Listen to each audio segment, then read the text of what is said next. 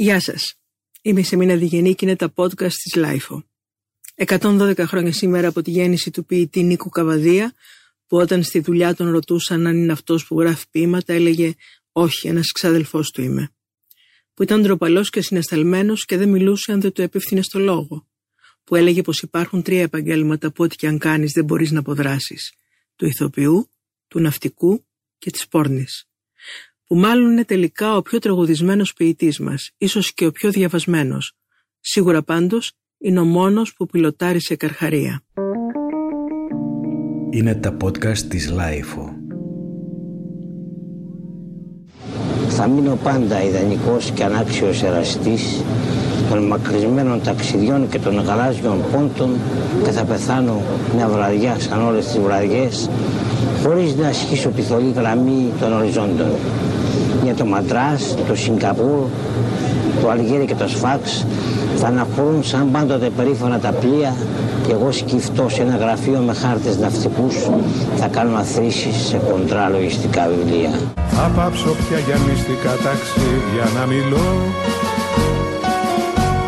Οι φίλοι θα νομίζουν πως τα έχω πια ξεχάσει η μάνα μου χαρούμενη θα λέει σ' όποιον ρωτά Ήταν μια λόξα νεανική μα τώρα έχει περάσει Παπαδίας λοιπόν γεννήθηκε 11 Ιανουαρίου του 1910 στο Νίκολσκι, Ουσουρίσκι, μια υπαρχιακή πόλη ε, στη Ματζουρία από γονείς κεφαλονίτες, το Χαρίλαο Καβαδία και τη Δωροθέα Αγγελάτου της γνωστής οικογενείας εφοπλιστών της Κεφαλονιάς. Σε αυτή τη μικρή ρωσική πόλη γεννιούνται και άλλα δυο παιδιά, η Τζένια και ο Μίκιας. Ο πατέρας Χαρίλαος διατηρούσε γραφείο γενικού εμπορίου, διακινώντας μεγάλες ποσότητες εμπορευμάτων με κύριο πελάτη τον τσαρικό στρατό. Το 14 με την έκρηξη του πολέμου η οικογένεια έρχεται στην Ελλάδα και εγκαθίσταται στο Αργοστόλι, ενώ ο πατέρας επιστρέφει στις επιχειρήσεις του στη Ρωσία, όπου όμως καταστρέφεται οικονομικά. Γυρίζει πάλι στην Ελλάδα το 21, τσακισμένος και ανίκανος να προσαρμοστεί στην ελληνική πραγματικότητα. Μετά το εργοστόλιο η οικογένεια πάει Πειραιά. Ο Καβαδίας πηγαίνει στο δημοτικό και είναι συμμαθητής με τον Γιάννη Τσαρούχη. Διαβάζει Ιούλιο Βέρν και διάφορα βιβλία περιπέτειας. Στο γυμνάσιο γνωρίζεται με τον συγγραφέα και ιατρό του πολεμικού ναυτικού Παύλο Νιρβάνα. 18 ετών αρχίζει να δημοσιεύει ποίηματα στο περιοδικό της Μεγάλης Ελληνικής Εγκυκλοπαίδειας. Με το ψευδόνυμο, άκου τώρα, Πέτρος Βαλχάλας. Πρώτο ταξίδι έτυχε ναύλος για τον νότο. Δύσκολες βάρδιες, κακός ύπνος και μαλάρια.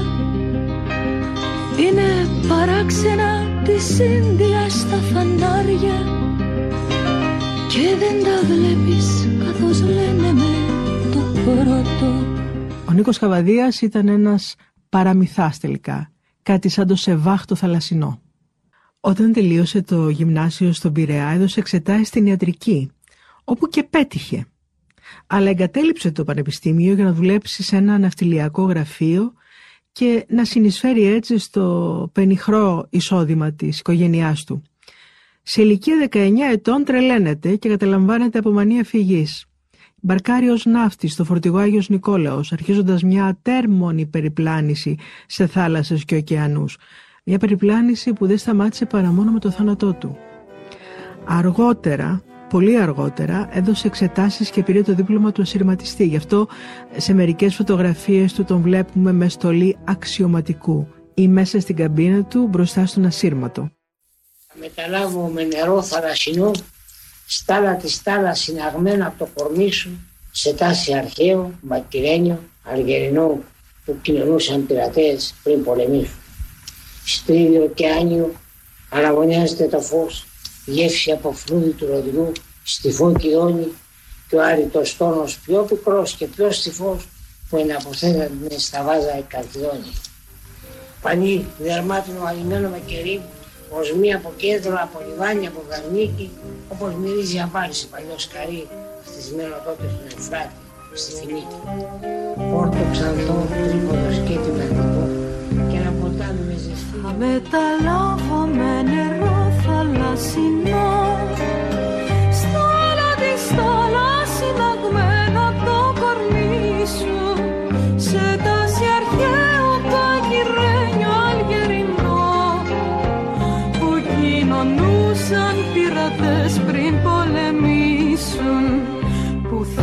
θα έρχεσαι απ' τη Βαβυλώνα που πας στο μάτι του κυκλώνα και να αγαπάς κάποια τσιγκάνα που στη λένε φάτα μοργάνα Τι ήταν η Φάτα Μοργάνα, ξέρουμε; Ήταν ένα οπτικό φαινόμενο, ένα είδος αντικατοπτρισμού. Ήταν η συνάντηση, η αναστάτωση, η εγκατάλειψη. Γράφτηκε τους τελευταίους μήνες της ζωής του πάνω στο καράβι Ακουάριους. 47 μέρες πριν πεθάνει, κατέγραψε μια κουβέντα τους ο Μίτσος Κασόλας σε ένα μαγνητοφωνάκι. Περιέχεται στο βιβλίο του «Γυναίκα θάλασσα ζωή». Κάποια στιγμή τον ρωτάει ο Κασόλας. Νίκο, αν μου επιτρέπεις να σε ρωτήσω κάτι. Από όλες τις γυναίκες που συνάντησες στα λιμάνια του κόσμου, είναι καμιά που να τη θυμάσαι ιδιαίτερα; Όχι, οι περισσότερες δεν είχαν το καρχιδόνιο επίχρησμα. Χαμογελάει. Γιατί χαμογελάς; Τι είναι αυτό το καρχιδόνιο επίχρησμα, δεν το κατάλαβα, γιατί διστάζεις; Στην παρέα εκείνο το βράδυ υπήρχαν και αρκετές κοπέλες. Ντρέπεσαι τα κορίτσια; Όχι, δεν ντρέπομαι. Να, είναι ένα επίχρησμα που υπάρχει πάντα μέσα στο γυναικείο κόλπο. Πρόσθετο; Όχι, φυσικό επίχρησμα, όπως και τα λαμινάρια που λέω Άγια Λαβίδα και Ιερία από λαμινάρια κλπ. Λαβίδα από την Αγία Κοινωνία. Και τα λαμινάρια πάλι τι είναι αυτά; Ένα τέλειο φύκι θα έλεγα, φυτεμένο μέσα στη γη, αλλά δουλεύει μόνο του, εργάζεται, ζει, το οποίο άμα το κόψεις μετά είναι νεκρό και ζωντανεύει και μεγαλώνει μόνο μέσα στο γυναικείο κόλπο και πουθενά αλλού. Και μπορεί να τη σκοτώσει τη γυναίκα μα το ξεχάσει μέσα της. Με αυτό κάνανε οι Αμερικάνες εκτρώσεις. Τόσο δραστικό είναι. Κάνει μια αιμορραγία με αυτό η γυναίκα, διαστέλει τον κόλπο της και άμα το αφήσει περισσότερο από όσο πρέπει, αυτό μεγαλώνει και γίνεται μια διχάλα. Μια διχάλα, ας πούμε, σαν την ιερή λαβίδα της μετάληψης του Αγίου Δισκοπότηρου που λέω. Και το καρχιδόνι επίχρησμα τι είναι. Κοίτα να δεις, γελάει πάλι. Όλες ε, το έχουν αυτό το καρχιδόνιο επίχρησμα. Εγώ το έβγαλα έτσι ποιητικά. Θυμίζει τα βάζα των καρχιδόνιων που τα βάφαν αυτοί μόνο από μέσα με ένα ειδικό επίχρησμα. Και το γυναικείο, πώς να το πω, είναι η χλωρίδα ας πούμε. Πώς έχουμε τη θαλάσσια χλωρίδα, τροπική χλωρίδα, πανίδα. Είναι πολύ ερεθιστική. Γελάει. Αμά δεν υπάρχει αυτή η κολπική χλωρίδα, δεν μπορεί η γυναίκα να κάνει παιδί. Μα καλά, τόσα πολλά ξέρω εγώ. Τα κέρατά σου ξέρεις, Καβαδία, του απάντησε ο Κασόλας. Και ο Καβαδίας ξαναγελάει. Και γελάνε μετά όλοι μαζί και συνεχίζουν τη συζήτηση. Και οι γυναίκες λοιπόν που γνώρισες εσύ στα λιμάνια, γιατί αυτές δεν είχαν το καρχιδόνιο επίχρησμα; Γιατί οι πόρνες δεν το έχουν. Σπάνια το έχουν. Από την πολλή χρήση δεν το έχουν. Σπάνια να έχουν αυτές την Άγια Σκουριά που λέω. Κάτι σαν αυτή την κόκκινη πυρόχρωμη σκουριά των λατομείων που τη φορτώναμε στα καράβια από το στρατόνι, τη γερακινή κλπ. Αυτό το επίχρησμα έχει απόχρωση σκουριάς.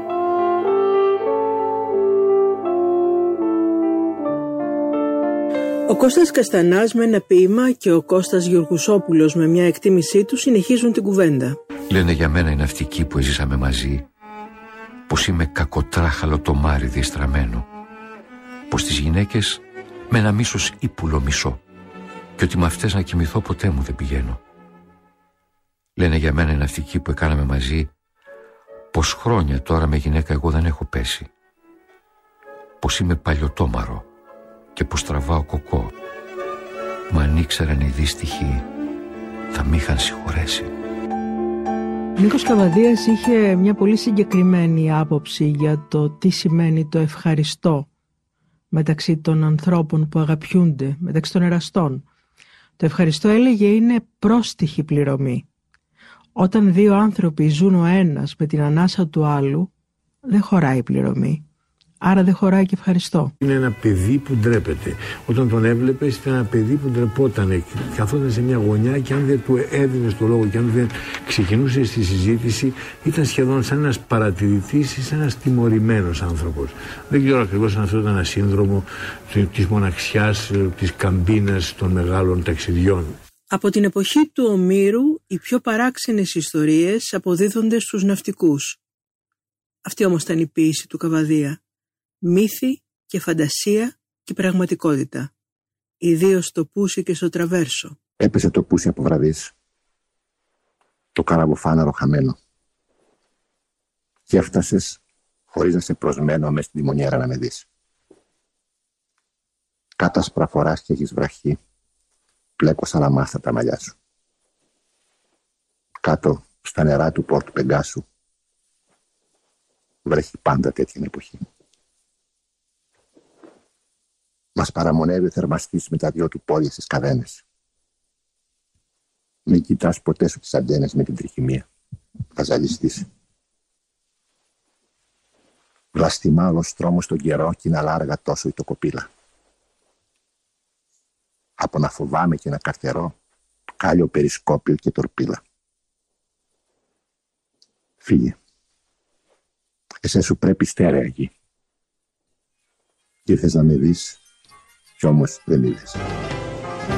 Έχω από τα μεσάνυχτα την γη, χίλια μίλια πέρα από τις ευρύδες.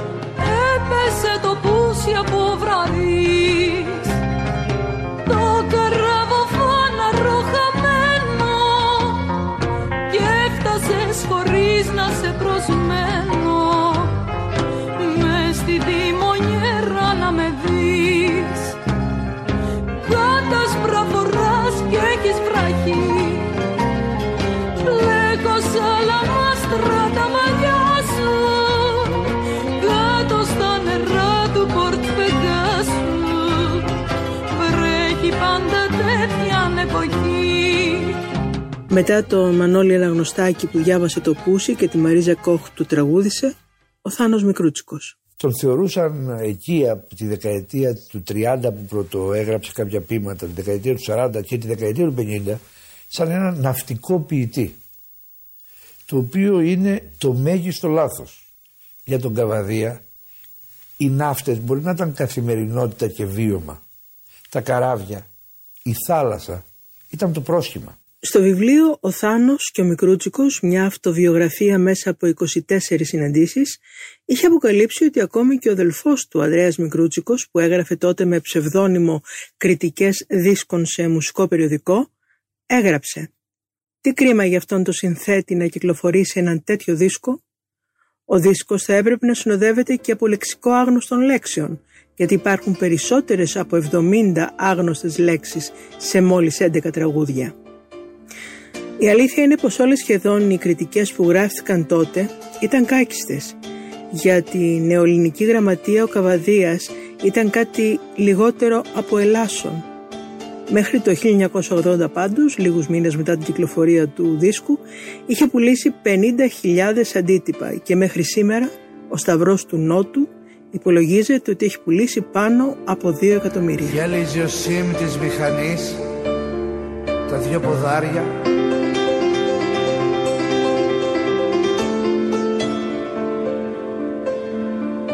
Ωραία κλαδώνει στην ανάγκη το τιμόνι.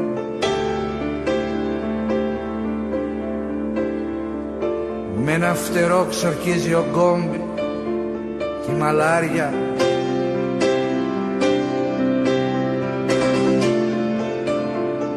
Κι ο στραβοκάνης ο χαράμ πείτε ζυμώνει τον Καβαδία τον κατηγόρησαν ότι διαφορούσε για τα κοινωνικά και τα πολιτικά ζητήματα της εποχής του και τον ένοιαζε μόνο να εξοραίζει την ναυτική ζωή, να μιλάει για έρωτες, για γυναίκες των λιμανιών, ε, για βόλτες στα μπαρ, για ποτά, για ναρκωτικά. Δεν ήταν έτσι τα πράγματα όμως. Καβαδίας υπηρέτησε τη θητεία του στο αλβανικό μέτωπο στη διάρκεια της κατοχής, αγωνίστηκε μέσα από τις γραμμές του ΕΑΜ και του ΚΚΕ και για ένα διάστημα ήταν και γραμματέας του ΕΑΜ λογοτεχνών. Και πέ Δεκέμβρη στην Αθήνα και φωτιά. Τούτο της γης στο θαλασσόδαρτο αμπονάρι λυκνίζει κάτω από το δρύ και την ιτιά το διάκο, τον κολοκοτρόνη και τον Άρη. Ένα βράδυ, δύο-τρει εβδομάδες πριν πεθάνει ο Καβαδίας, τον γυρίζει ο Κώστας Γεωργουσόπουλος σπίτι του με το αυτοκίνητό του. Ήταν πολύ πικραμένος και απογοητευμένος από τον τρόπο που τον αντιμετώπιζε η γενιά του 30, η γενιά του. Και ιδιαίτερα ο κατεξοχήν εκπρόσωπος αυτής της γενιάς που ήταν βέβαια ο Γιώργος Εφέρης. Έλεγε μάλιστα με παράπονο και αφηγή του ότι όταν ήταν σε ένα ποστάλι στο οποίο θεωρούσε την καριέρα του καταντημένη εκεί γιατί ήταν πάντα των μεγάλων ωκεανών και ήταν μαρκονιστής ασυρματιστής ανέβηκε ο Σεφέρης για να πάει στα πατρικά του εδάφη. Έκανε την περίφημη εκείνη εκδρομή που έκανε προς τη Σμύρνη και στη σκάλα της Σμύρνης που ήταν η εξοχική του κατοικία και όπως συμβαίνει στα τουριστικά πάντα πλοία έτσι παρατάχτηκε το προσωπικό του πλοίου την ώρα που ανεβαίνουν οι τουρίστες. Μεταξύ των οποίων ενστολή και ο Καβαδίας. Όταν πέρασε ο Σεφέρης έτεινε το χέρι του και πήγε προς τα εκεί. Και ο Σεφέρης του γύρισε την πλάτη. Όσο δε διαρκούσε αυτός, αυτή η περιοδία δεν ήρθαν σε καμία επαφή, δεν ζήτησε να τον δει και απέφευγε όταν καθόταν συνήθως το, το πλήρωμα και οι αξιωματικοί που κάθονται σε κοινά τραπέζια στο μεγάλο εστιατόριο, απέφευγε να κάθεται στο τραπέζι που ήταν ο Καβαδίας. Ήταν από βαθύ παράφωνο του κόλλη αυτό και δεν κατάλαβε ποτέ. Αφηγείται ένα περιστατικό ο ίδιος ο Καβαδίας που συμβαίνει το 1954 στη Βηρητό. Την εποχή εκείνη ο Ψεφέρης ήταν πρεσβευτής στη Βηρητό, έτυχε να βρίσκεται και ο Καβαδίας εκείνες τις μέρες στην ίδια πόλη και ένα βράδυ επρόκειτο να πάει ο Σεφέρης στην πρεσβεία του λέει λοιπόν ο Καβαδίας, άσε θα σε πάω εγώ, ξέρω το δρόμο πιο εύκολα να μην χαθείς και τα λοιπά. Παίρνουν λοιπόν ένα αυτοκίνητο, έδινε οδηγίες ο Καβαδίας, σε κάποιο σημείο κοιτάζει ο Σεφέρης γύρω του και βλέπει σημαίες, ε, κόσμο πολύ που μιλούσε ελληνικά. Γυρίζει εντυπωσιασμένος και λέει στον Καβαδία, μα εδώ είναι Ελλάδα, τι είναι εδώ; Και ο Καβαδίας του απαντά, εδώ είναι τα ελληνικά μπορντέλα. Ο Σεφέρης εκνευρίστηκε πάρα πολύ ε, και του είπε «Κύριε, ή εσείς θα κατεβείτε από το αυτοκίνητο ή εγώ». Και κατέβηκε ο Καβαδίας. Το περιστατικό αφηγήθηκε η φιλόλογος Λίτσα Χατζοπούλου που έχει μελετήσει τη ζωή και το έργο του, ενώ ο Τάσος Κόρφης καταγράφει μια πληροφορία που απεικονίζει τη διάσταση ή την απόσταση του Καβαδία από τους χρόνους του. Το γεγονός συνέβη ένα βράδυ στο σπίτι του Κατσίμπαλη. Στη συντροφιά των ποιητών, μεταξύ των οποίων και ο Σεφέρης, βρίσκεται ο Καβαδίας και οι υπόλοιποι τον παρακαλούν να τους διαβάσει ποίηματά του. Εκείνος του ζητά να πάει μια στιγμή στο άλλο δωμάτιο να πάρει τα χειρόγραφα από το σακάκι του. Βγαίνοντας από την κάμαρα, φορά το σακάκι του και φεύγει. Έχοντας την αίσθηση ότι η σκηνή που επρόκειτο να εκτυλιχθεί έμοιαζε με ηρωνικό παιχνίδι. Το άλπορτο φανάρι πότε θα φανεί οι μαθήτριες σχολάς του οδείου. Φωτεινές ρεκλάμες στη οδού σταδίου γέφυρα βρεγαμένη σκοτεινή. Μάτι ταραγμένο, μάταια σε κοιτώ στον καιρό να πάνε τους Σιρόκου δούλευε το φτιάρι μαύρε του Μαρόκου που μασάς βοτάνια για τον πυρετό και τώρα θέλω να σας πω κάποια στοιχεία, κάποια νέα στοιχεία για τον Νίκο Καβαδία που μαθαίνουμε από το βιβλίο του Μιχάλη Γελασάκη, ο αρμενιστής ποιητής. Πρώτον, ο Νίκος Καζαντζάκης σε συνέντευξή του την περίοδο που γίνεται η κουβέντα περί αφορισμού του μιλάει με θαυμασμό για τη βάρδια του Νίκου Καβαδία, το βιβλίο του. Ο Γιώργος Εφέρης αναφέρεται στο Μαραμπού τρεις φορές στα προσωπικά του ημερολόγια. Ο Κώστας Ουράνης αντιδίκησε δημοσίως με τον Καραγάτσι με αφορμή μια ομιλία του πρώτου όπου αναφέρθηκε με ανακρίβεια στον Καβαδία. Ο Καβαδίας γύρισε από το αλβανικό μέτωπο με τα πόδια, γεμάτος ψήρας και πολύ αδύνατος. Συνομιλούσα με τον Νίκο Γκάτσο, ο οποίος τον παρότρινε να ζητήσει από τον Σικελιανό θεατρικά έργα του Ευγένιου Ονίλ. Για κάποιο διάστημα ταξίδευε με περιοριστικούς όρους. Το πρώτο δίπλωμα του ασυρματιστή το έλαβε χωρίς εξετάσεις. Το ποίημά του «Η Εφτά Νάνη» είχε αρχικό τίτλο «Έξοδος». Ο Καβαδίας έγραφε κριτικές για θεατρικές παραστάσεις και βιβλία. Ο Ναπολέων Λαπαθιώτης σε γράμμα του εκφράζει το θαυμασμό του για το μαραμπού του. Ωρέψε πάνω στο φτερό του Καρχαρία Παίξε στον άνεμο τη γλώσσα σου και πέρνα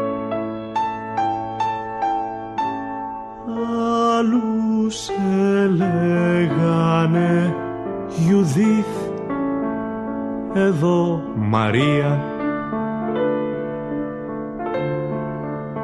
Το φίδι σκίζεται στο βράχο με τη σμέρνα.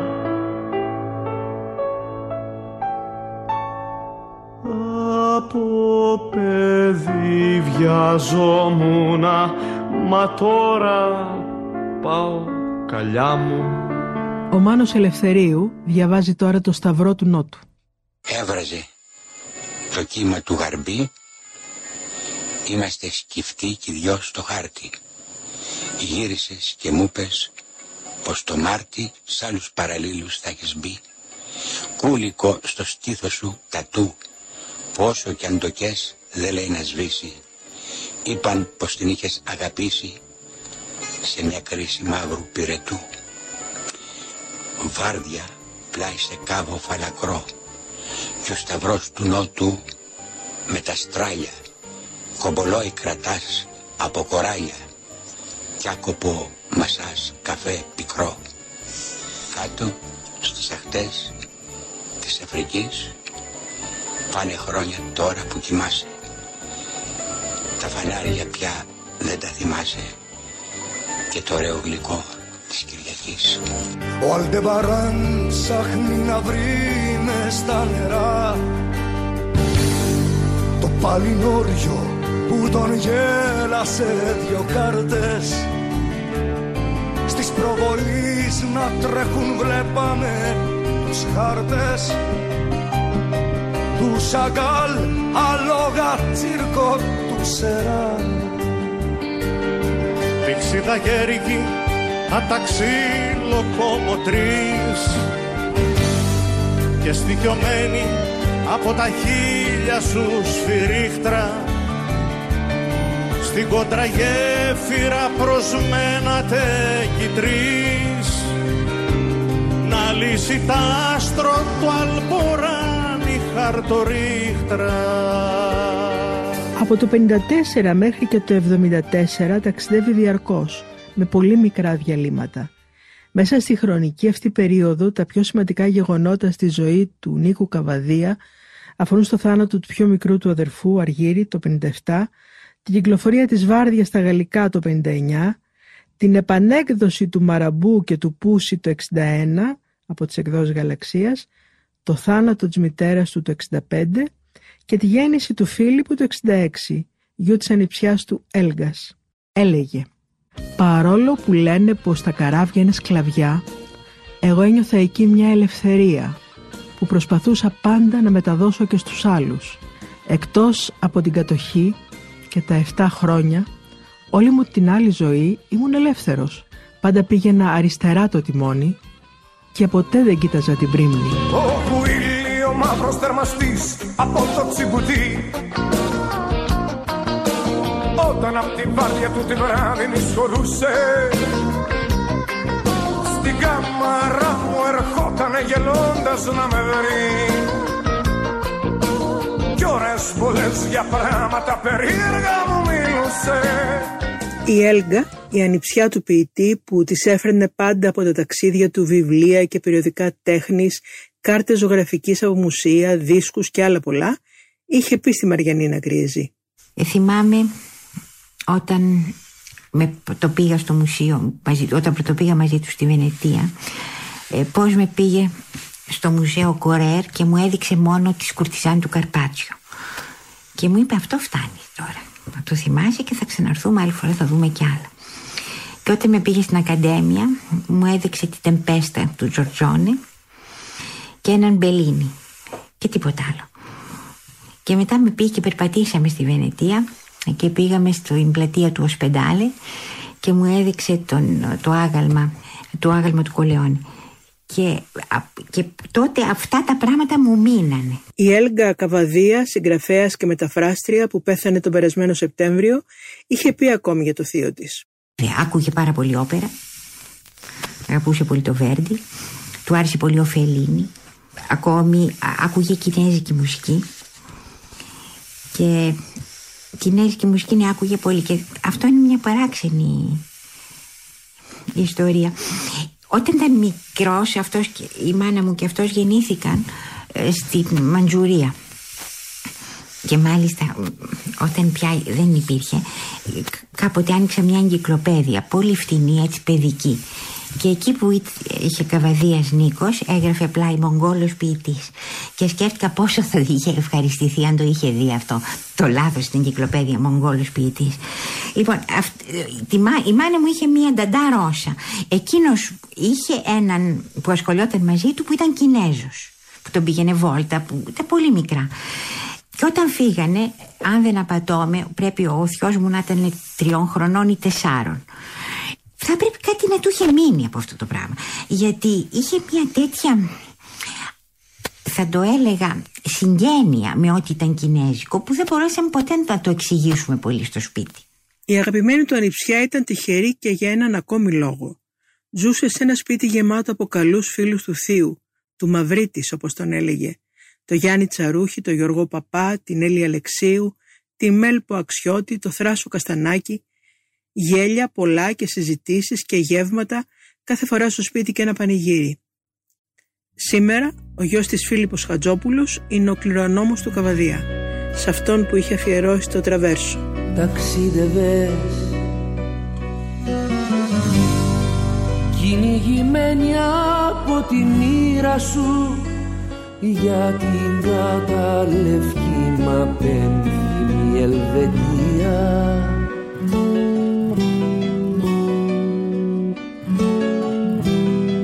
Πάντα στο ντεκ. Σε μια σεσλόγκ πεσμένη κάτω χρή απ' τη γνωστή και θλιβερότατη αιτία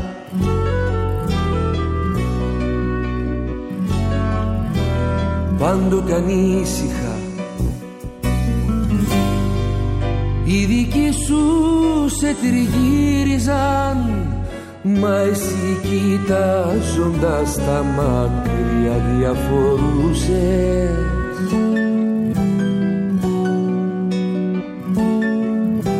Σ' ό,τι σου λέγαν Πικρογελάγες γιατί ένιωθες πως για τη χώρα του θανάτου ότι μπορούσες Ο Καβαδίας έφυγε όπως ακριβώς δεν ήθελε να φύγει. Όχι σε κάποιο μακρινό ωκεανό, αλλά εδώ στη Στεριά, σε μια κλινική, στις 10 Φεβρουαρίου του 1975. Και είχε μια κηδεία σαν των πολλών ανθρώπων της κηδείας. Ένας ναυτεργάτης τον αποχαιρέτησε με αυτά τα λόγια. «Αγαπημένε μας, ξεκουράσου στην τελευταία σου κουκέτα, στην πιο μικρή καμπίνα που γνώρισε ποτέ ναυτικός. Εμείς θα πάμε για σκάτζα βάρδια. Ένα καράβι που πλέει αλάργα, χαμένο στο πούσι, αν βρει τη ρότα του θα μας πάρει. Για καλό κατεβόδιο εμείς οι ναυτεργάτες σύντροφοί σου, σε αφήνουμε λίγο φιλτρερισμένο από τα μάτια μας θαλασσένιο νερό. Είναι μαζεμένο από τη θάλασσα στον καθάριο βυθό. Ο Καβαδίας δεν ήταν ο ποιητής της νοσταλγίας, ήταν ένας πορτρετίστας ποιητής που ξέπλαινε με τη θάλασσα τις αμαρτίες της ταιριάς. Δεν ταύτισε το ταξίδι με την αναζήτηση του απρόσιτου και του ιδανικού. Το ταξίδι ήταν η ζωή του. Εκεί ανέπνεε. Ήξερε πως τα καινούργια μέρη που τον περίμεναν, όταν θα σχίζει ελεύθερος στις στολές γραμμές των οριζόντων, όταν θα ταξιδεύει αδιάκοπα στην ατέλειωτη γη, θα έχει μαζί του το Γουίλι, τη Γιουδίθ, τη Μαρία, τον Εγγλέζο θερμαστή, τη Χαρτορίχτρια, τη Φάτα Μοργκάνα, όλους τους δικούς του. Έλεγε «Έχω κάνει το στήθος μου πινακοθήκη των φίλων μου, έτσι τους κρατώ πάντα κοντά στην καρδιά μου». Εκεί θα είναι και θα είναι όλοι μαζί, στα γλέντια, στα λιμάνια, θα είναι μαζί στο μάτι του κυκλώνα, τιμώντας όπως μόνο αυτοί ξέρουν την Άγια Σκουριά που μας γεννά, μας τρέφει, τρέφεται από μας και μας σκοτώνει.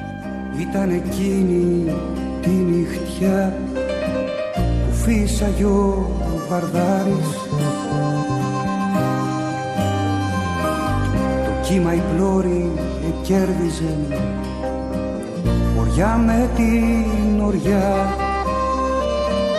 Σε στείλω πρώτος στα νερά.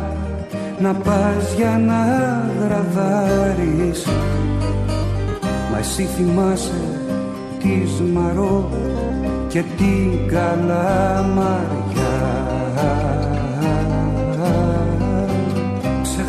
εκείνο το σκοπό που λέγανε οι χιλιάνοι. Άγιε Νικόλα φύλαγε κι Άγια θαλάσσινη. Τυφλό κορίτσι σοδηγάει παιδί του Μομπιλιάνη που τα αγαπούσε ο δόκιμος κι δυο μαρμάρινοι απάνω στο γιατάκι σου φρό κοιμάται και φέρνει φόρτες ψάχνοντας τα ρούχα σου η μαϊμού εκτός από τη μάνα σου κανείς δεν σε θυμάται. Σε τούτο το τρομακτικό ταξίδι του χαμού. Κάτω από φώτα κόκκινα κοιμάται η Σαλονίκη δέκα χρόνια μεθυσμένη μου είπες αγαπώ αύριο σαν τότε και χωρίς χρυσάφι στο μανίκι. Μάτια θα ψάχνεις το στρατή που πάει για το